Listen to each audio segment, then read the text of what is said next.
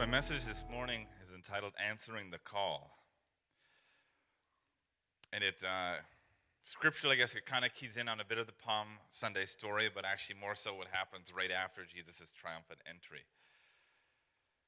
After this big worship service. And uh, I'm going to give you a bunch of context first, but just in case you need to already turn uh, in your Bibles to these chapters, we'll be reading from Mark 11 and Luke 19. But first, lots of context. I really love context, historical context so you can really understand what's going on. So, why was there this big party when Jesus came in Jerusalem? Why were they so excited to see him?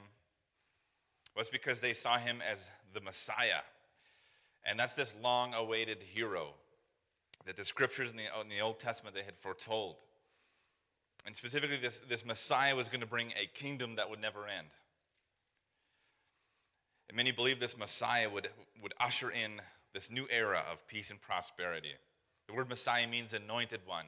Kings were people that were anointed. They would pour oil over the head to signify that they'd been chosen by God.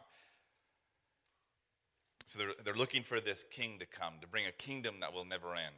And then so people were just lining the streets when Jesus came because they had seen the many miracles that he had done. They had heard his messages. And they believed, you know, he was the one. He was the one that was going to come save the day. And so they're shouting, Hosanna, as he's coming in.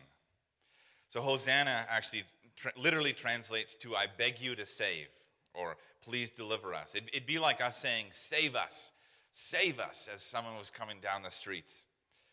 It's kind of like having a big SOS symbol out, save our souls. That's what Hosanna means. And it's actually this excited and desperate call for salvation at the same time. It's like if you're on a deserted island, you've been there a while, it's a dire situation, you're in some trouble, but then a helicopter starts coming towards you.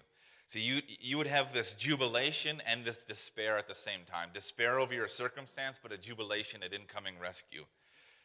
So it's simultaneous, and that's what Hosanna is. So it's a recognition of your situation, but a recognition of your salvation that's uh, coming in. So th- this crowd that's calling on Jesus and saying Hosanna, at one, at one point they're, they're recognizing their need for saving, but also recognizing his ability to save. So, what did they want saving from? Well, many had hoped this Messiah figure was going to be someone that would bring a political salvation, that would change things politically. But of course, Jesus came in a way that was far above that, and he came literally to save our souls in an eternal sense and to bring a salvation far beyond imagination. But people were kind of very much so looking at the here and now, especially at Jesus' time. They were looking to get rid of the Romans. They wanted to go back to the days of old, like when King David was in charge and King Solomon, where Israel was this very blessed nation.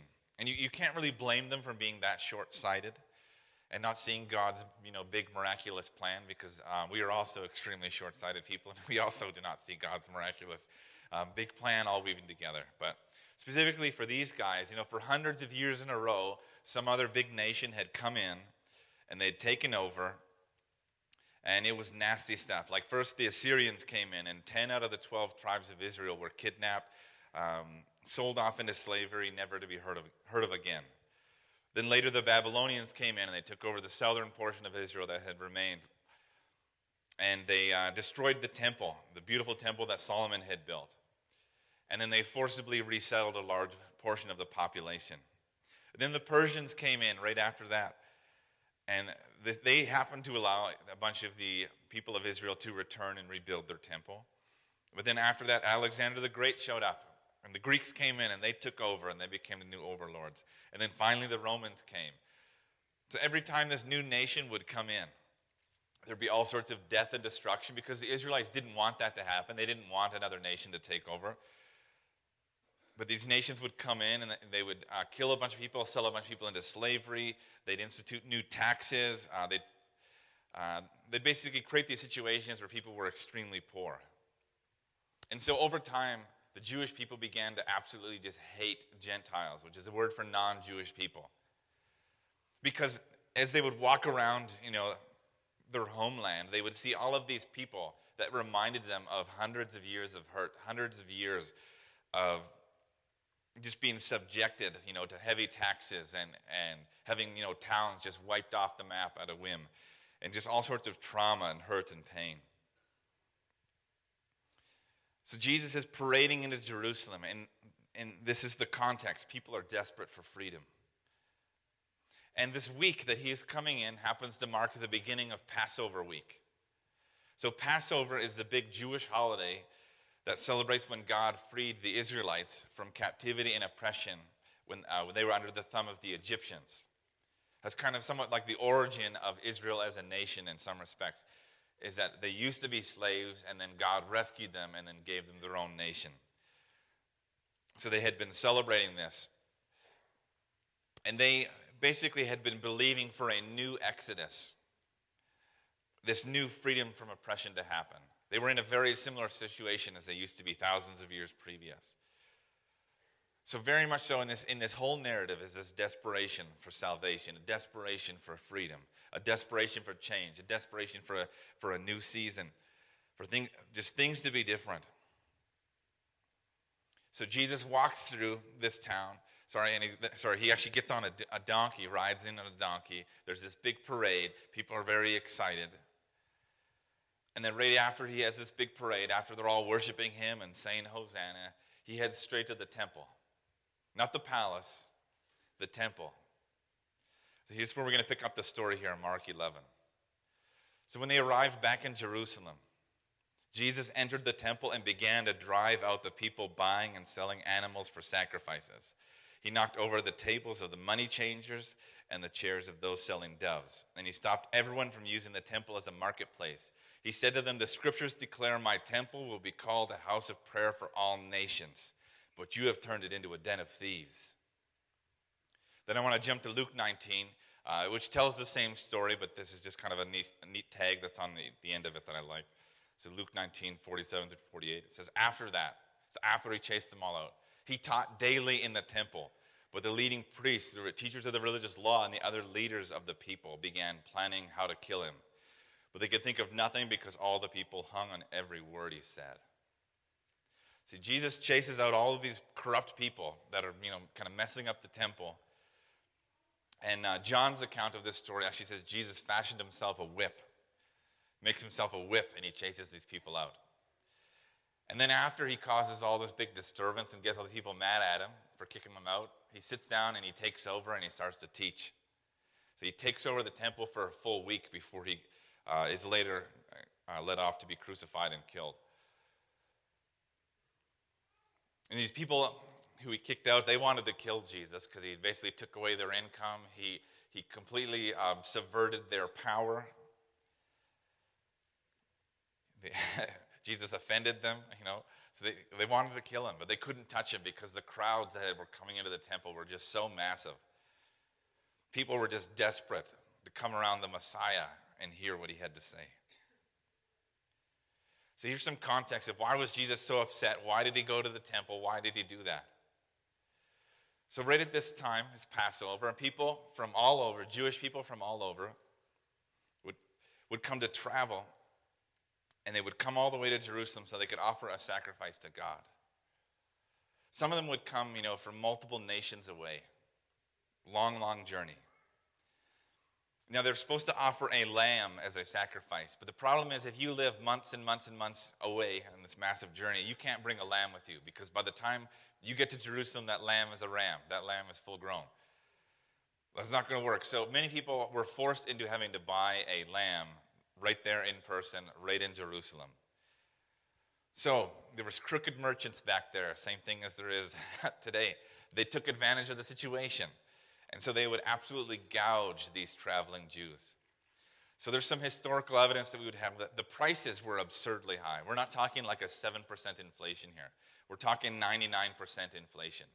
It'd be like today if you were trying to buy a bottle of Coca-Cola and instead of paying $1, having to pay 100. That is, that is how much they had jacked up these prices. Secondly, they also had these currency exchangers there, these money changers. So all these people coming from all these other nations were coming with you know their currency, and then they wouldn't let them buy the lambs or whatever in their, their foreign currency. And they said, oh no, you're gonna have to convert it to what we have here. And of course, that was not a fair deal. They would rip them off. So basically, what, what, what's going on here, these economic shenanigans, are essentially are preventing people from being able to worship God. They're preventing people who can't afford this to, to be able to go into the temple and actually have a relationship with God and worship Him. It's very, very dastardly what's going on. Furthermore, where this marketplace is set up is right in this area of the temple called the Court of the Gentiles. This is an area where, where the Gentiles, the non Jewish people, were supposed to be able to come and worship God. Now, this is actually a new area. The person that built this is actually King Herod, the same person that was tried to kill baby Jesus when he was born. It's a pretty evil fellow. So when the Romans were coming in to take, take over Israel, he basically volunteered and said, Hey, I'll do a bunch of your hard work for you. Got an army raised, went in, killed a bunch of people, um, took, killed all the priests in the temple, and took over. And he ended up greatly expanding the temple, adding all these extra areas. So one of them was the court of the women. So no longer were women allowed to go in and worship at the temple like they normally had. He split them up and said, You can't go in with the men anymore. Then another temple just outside, and we'll go to the diagram I have here. Right outside of that is the court of the Gentiles, which is all the people that aren't Jewish says, You're no longer allowed to go in and worship like everyone else. You're now outside as well. So pretty nasty stuff. And so this, this court of the Gentiles, that was even Herod had said, well, okay, this is, this is where the, the non-Jewish people can worship. Well, the Jewish people at the time, they hated Gentiles so much, they just set up a marketplace in there, completely blocking any access for these Gentile people to worship God. If, if the Gentiles tried to get into any other area of the temple, they'd be killed. So again, people are blocking access to God. They are blocking the opportunity for people to be able to have an encounter with God, to worship Him, to get to know Him, to have a relationship with Him. And just imagine if you were just, if, just imagine if the foyer was filled with a bunch of cows and sheep and all sorts of animals and all sorts of people trying to, you know, do money deals and haggling just right outside, right over there. Imagine you trying to worship or you trying to pray when that's going on. And Jesus comes in, he chases all these people doing this stuff out of there.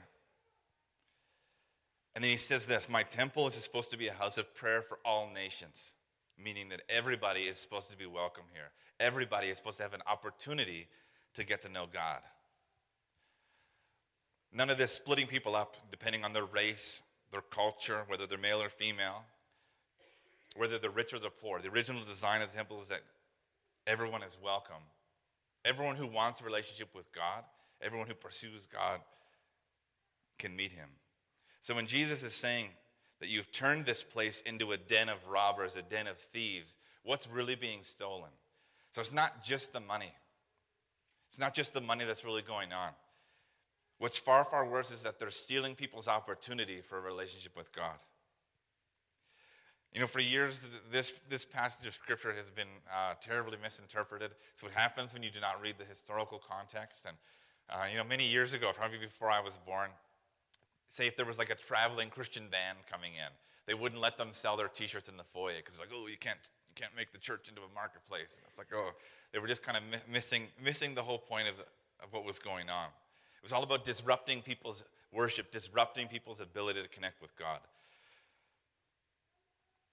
What was being stolen was this opportunity of a relationship with God.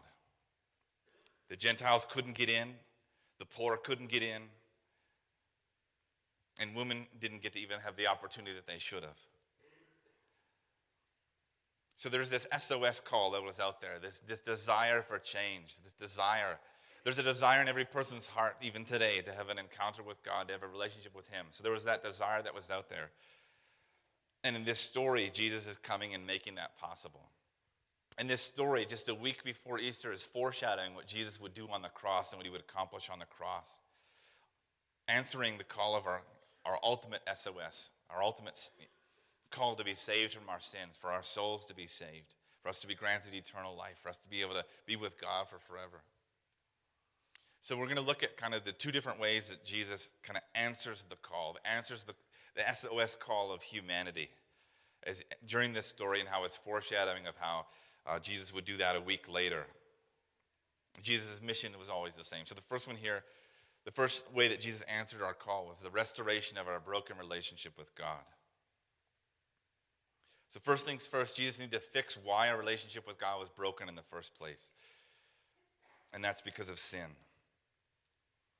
So, you'll notice when Jesus comes into this temple, he is chasing out all kinds of sin.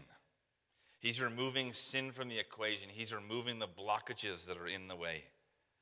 He's removing what is stopping people from encountering God. He is, he's removing what is stopping people from having a relationship with Him.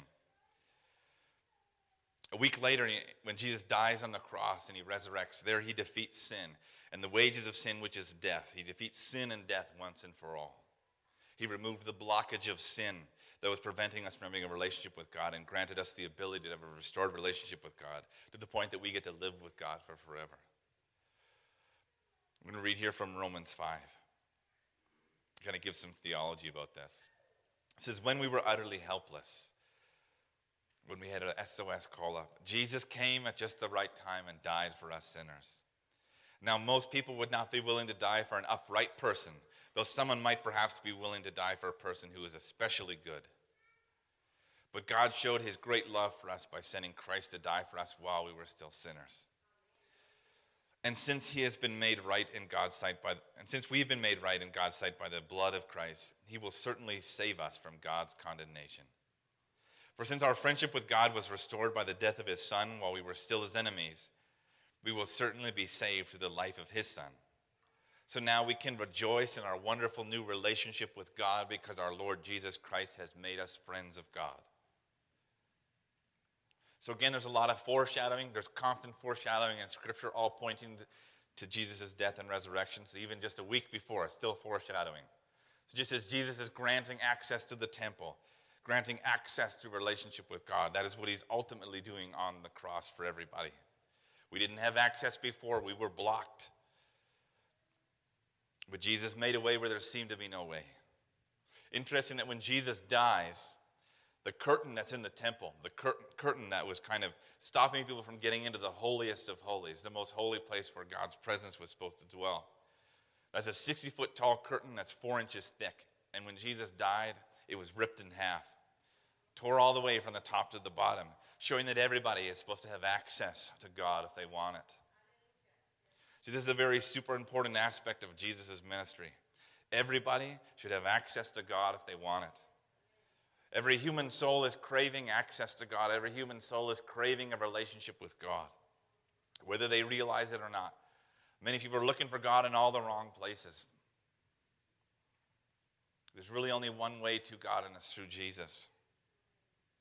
So, this is a call of humanity, something that's deep in our souls that we desperately crave and desperately want that connection with God. And Jesus answered that call. This aspect of Jesus' ministry that this was for everybody. This is very, very important, and it's something that he would preach continually. Pretty well, one of the most famous verses in the Bible is For God so loved the world that he gave his, his only Son, that whosoever, whosoever believeth in him. It's very, very important. Whosoever, if you come to Jesus, you can have eternal life.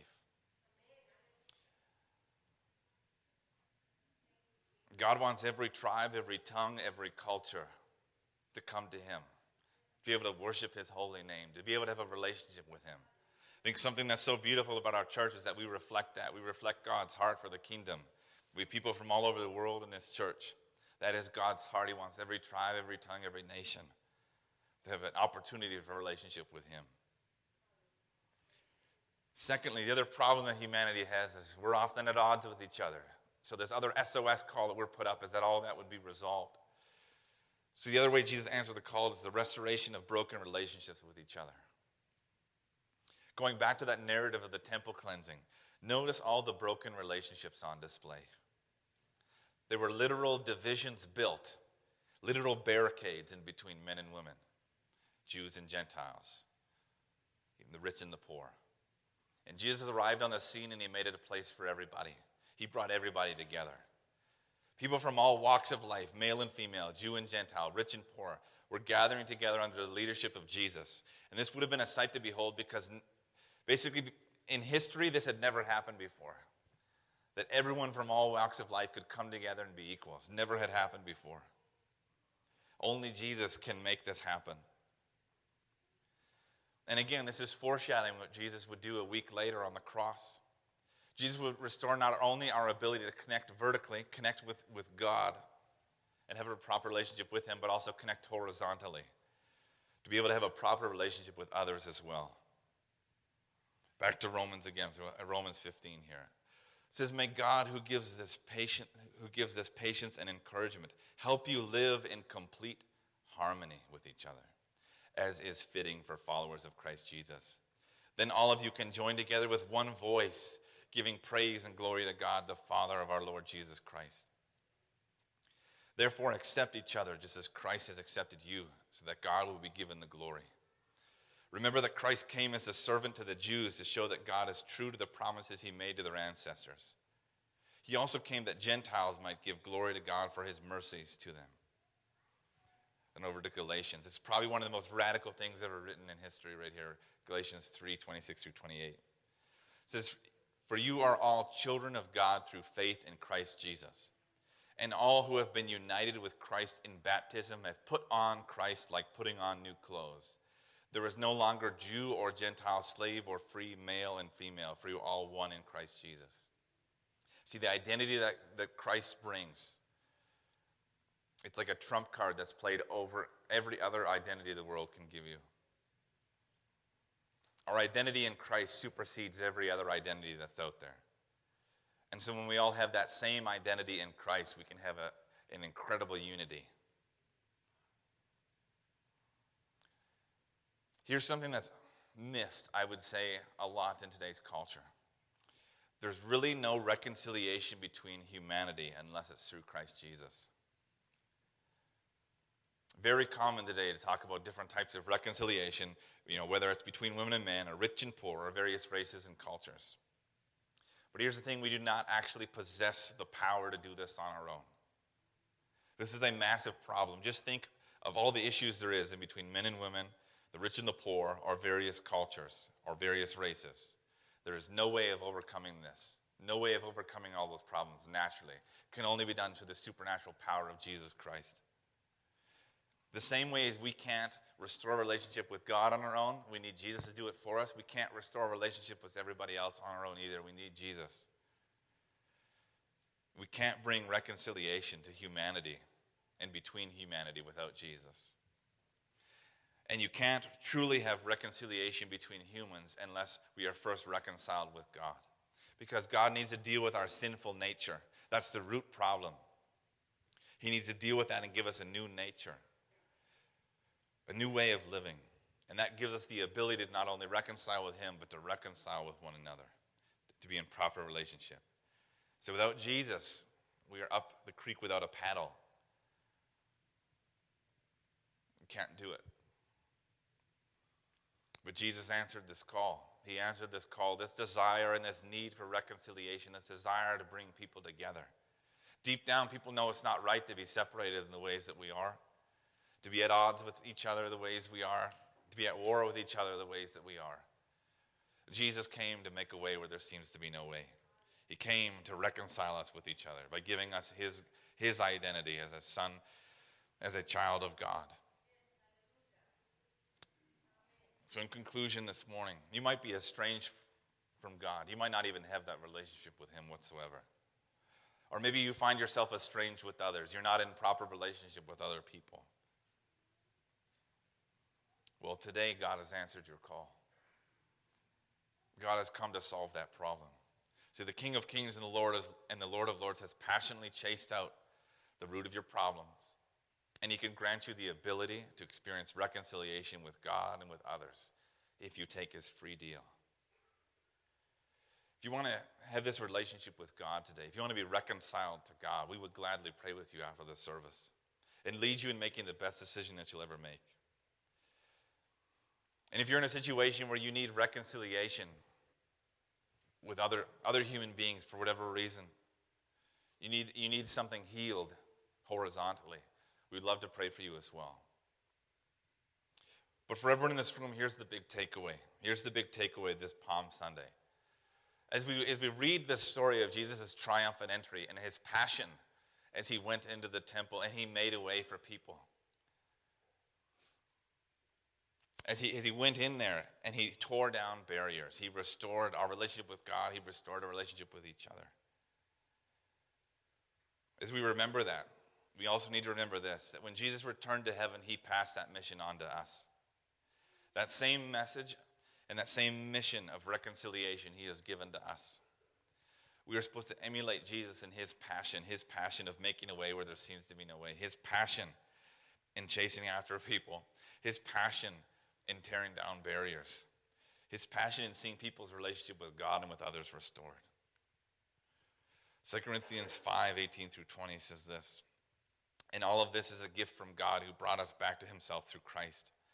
And God has given us this task of reconciling people to him. For God was in Christ, reconciling the world to himself, no longer counting people's sins against them. And he gave us this wonderful message of reconciliation. So we are Christ's ambassadors. God is making his appeal through us. We speak for Christ when we plead, come back to God.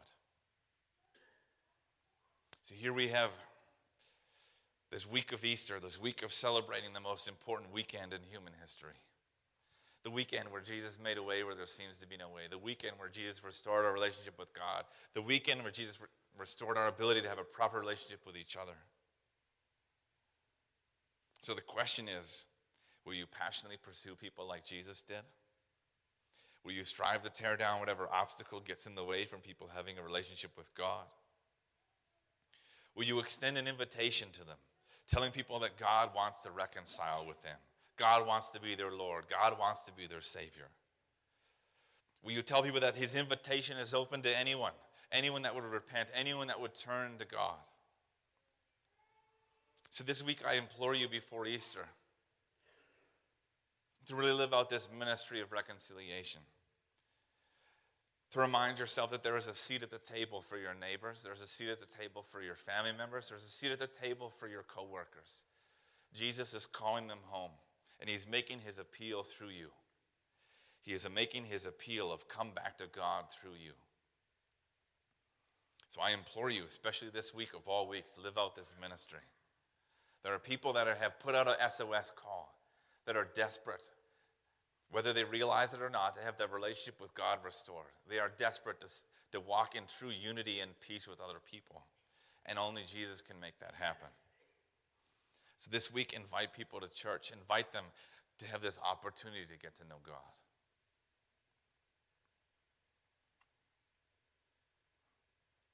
I think this Palm Sunday is just such a, it's a beautiful, important Sunday historically.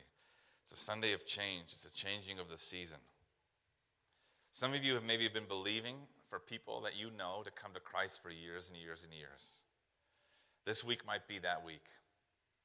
This week might be the week where everything changes for them. This week might be the way where they get to experience Jesus. And so have the faith and have the boldness to just say, Will you come to church with me next week? Would you come for Easter service? And tonight, as we have this time of worship, I don't know what you're going through, I don't know what you're contending for. But if you're in a situation, if you're in a season where you want to see the death of what needs to die and you want to see the life of what needs to live, if you're in a season where you want to see a changing, you want to see Jesus make a way where there seems to be no way. I just feel tonight is important for that. It, Uh, we want to emulate these people in Jerusalem. That they were at that point in time, they hadn't seen the Romans overthrown, they hadn't seen their sins forgiven, but they just began to praise in advance just as Jesus was beginning his entry, just as Jesus was beginning kind of the, the, final portion of his mission, and they just began to praise his name and worship him. And I feel like that's what we're supposed to do tonight. This is a changing of the season and praising God for the changing of that. We're gonna we're giving our issues to him, we're giving our problems to him, and we're declaring that he's he's our salvation. He's the hero that we're waiting for. So I just feel that that's important tonight. So it's at seven o'clock tonight here in the sanctuary. We're just gonna end in prayer and then I'll dismiss everybody. And if you want prayer, uh, whether you want your relationship with God restored or renewed, or for, you want to meet God for the first time, we'd love to pray for you. Or if you want prayer for really any other issue, love to pray for you. We believe in the power of prayer. So, anyways, let's bow our heads and close our eyes, and we're just going to end in kind of a, a group prayer here this morning before we dismiss.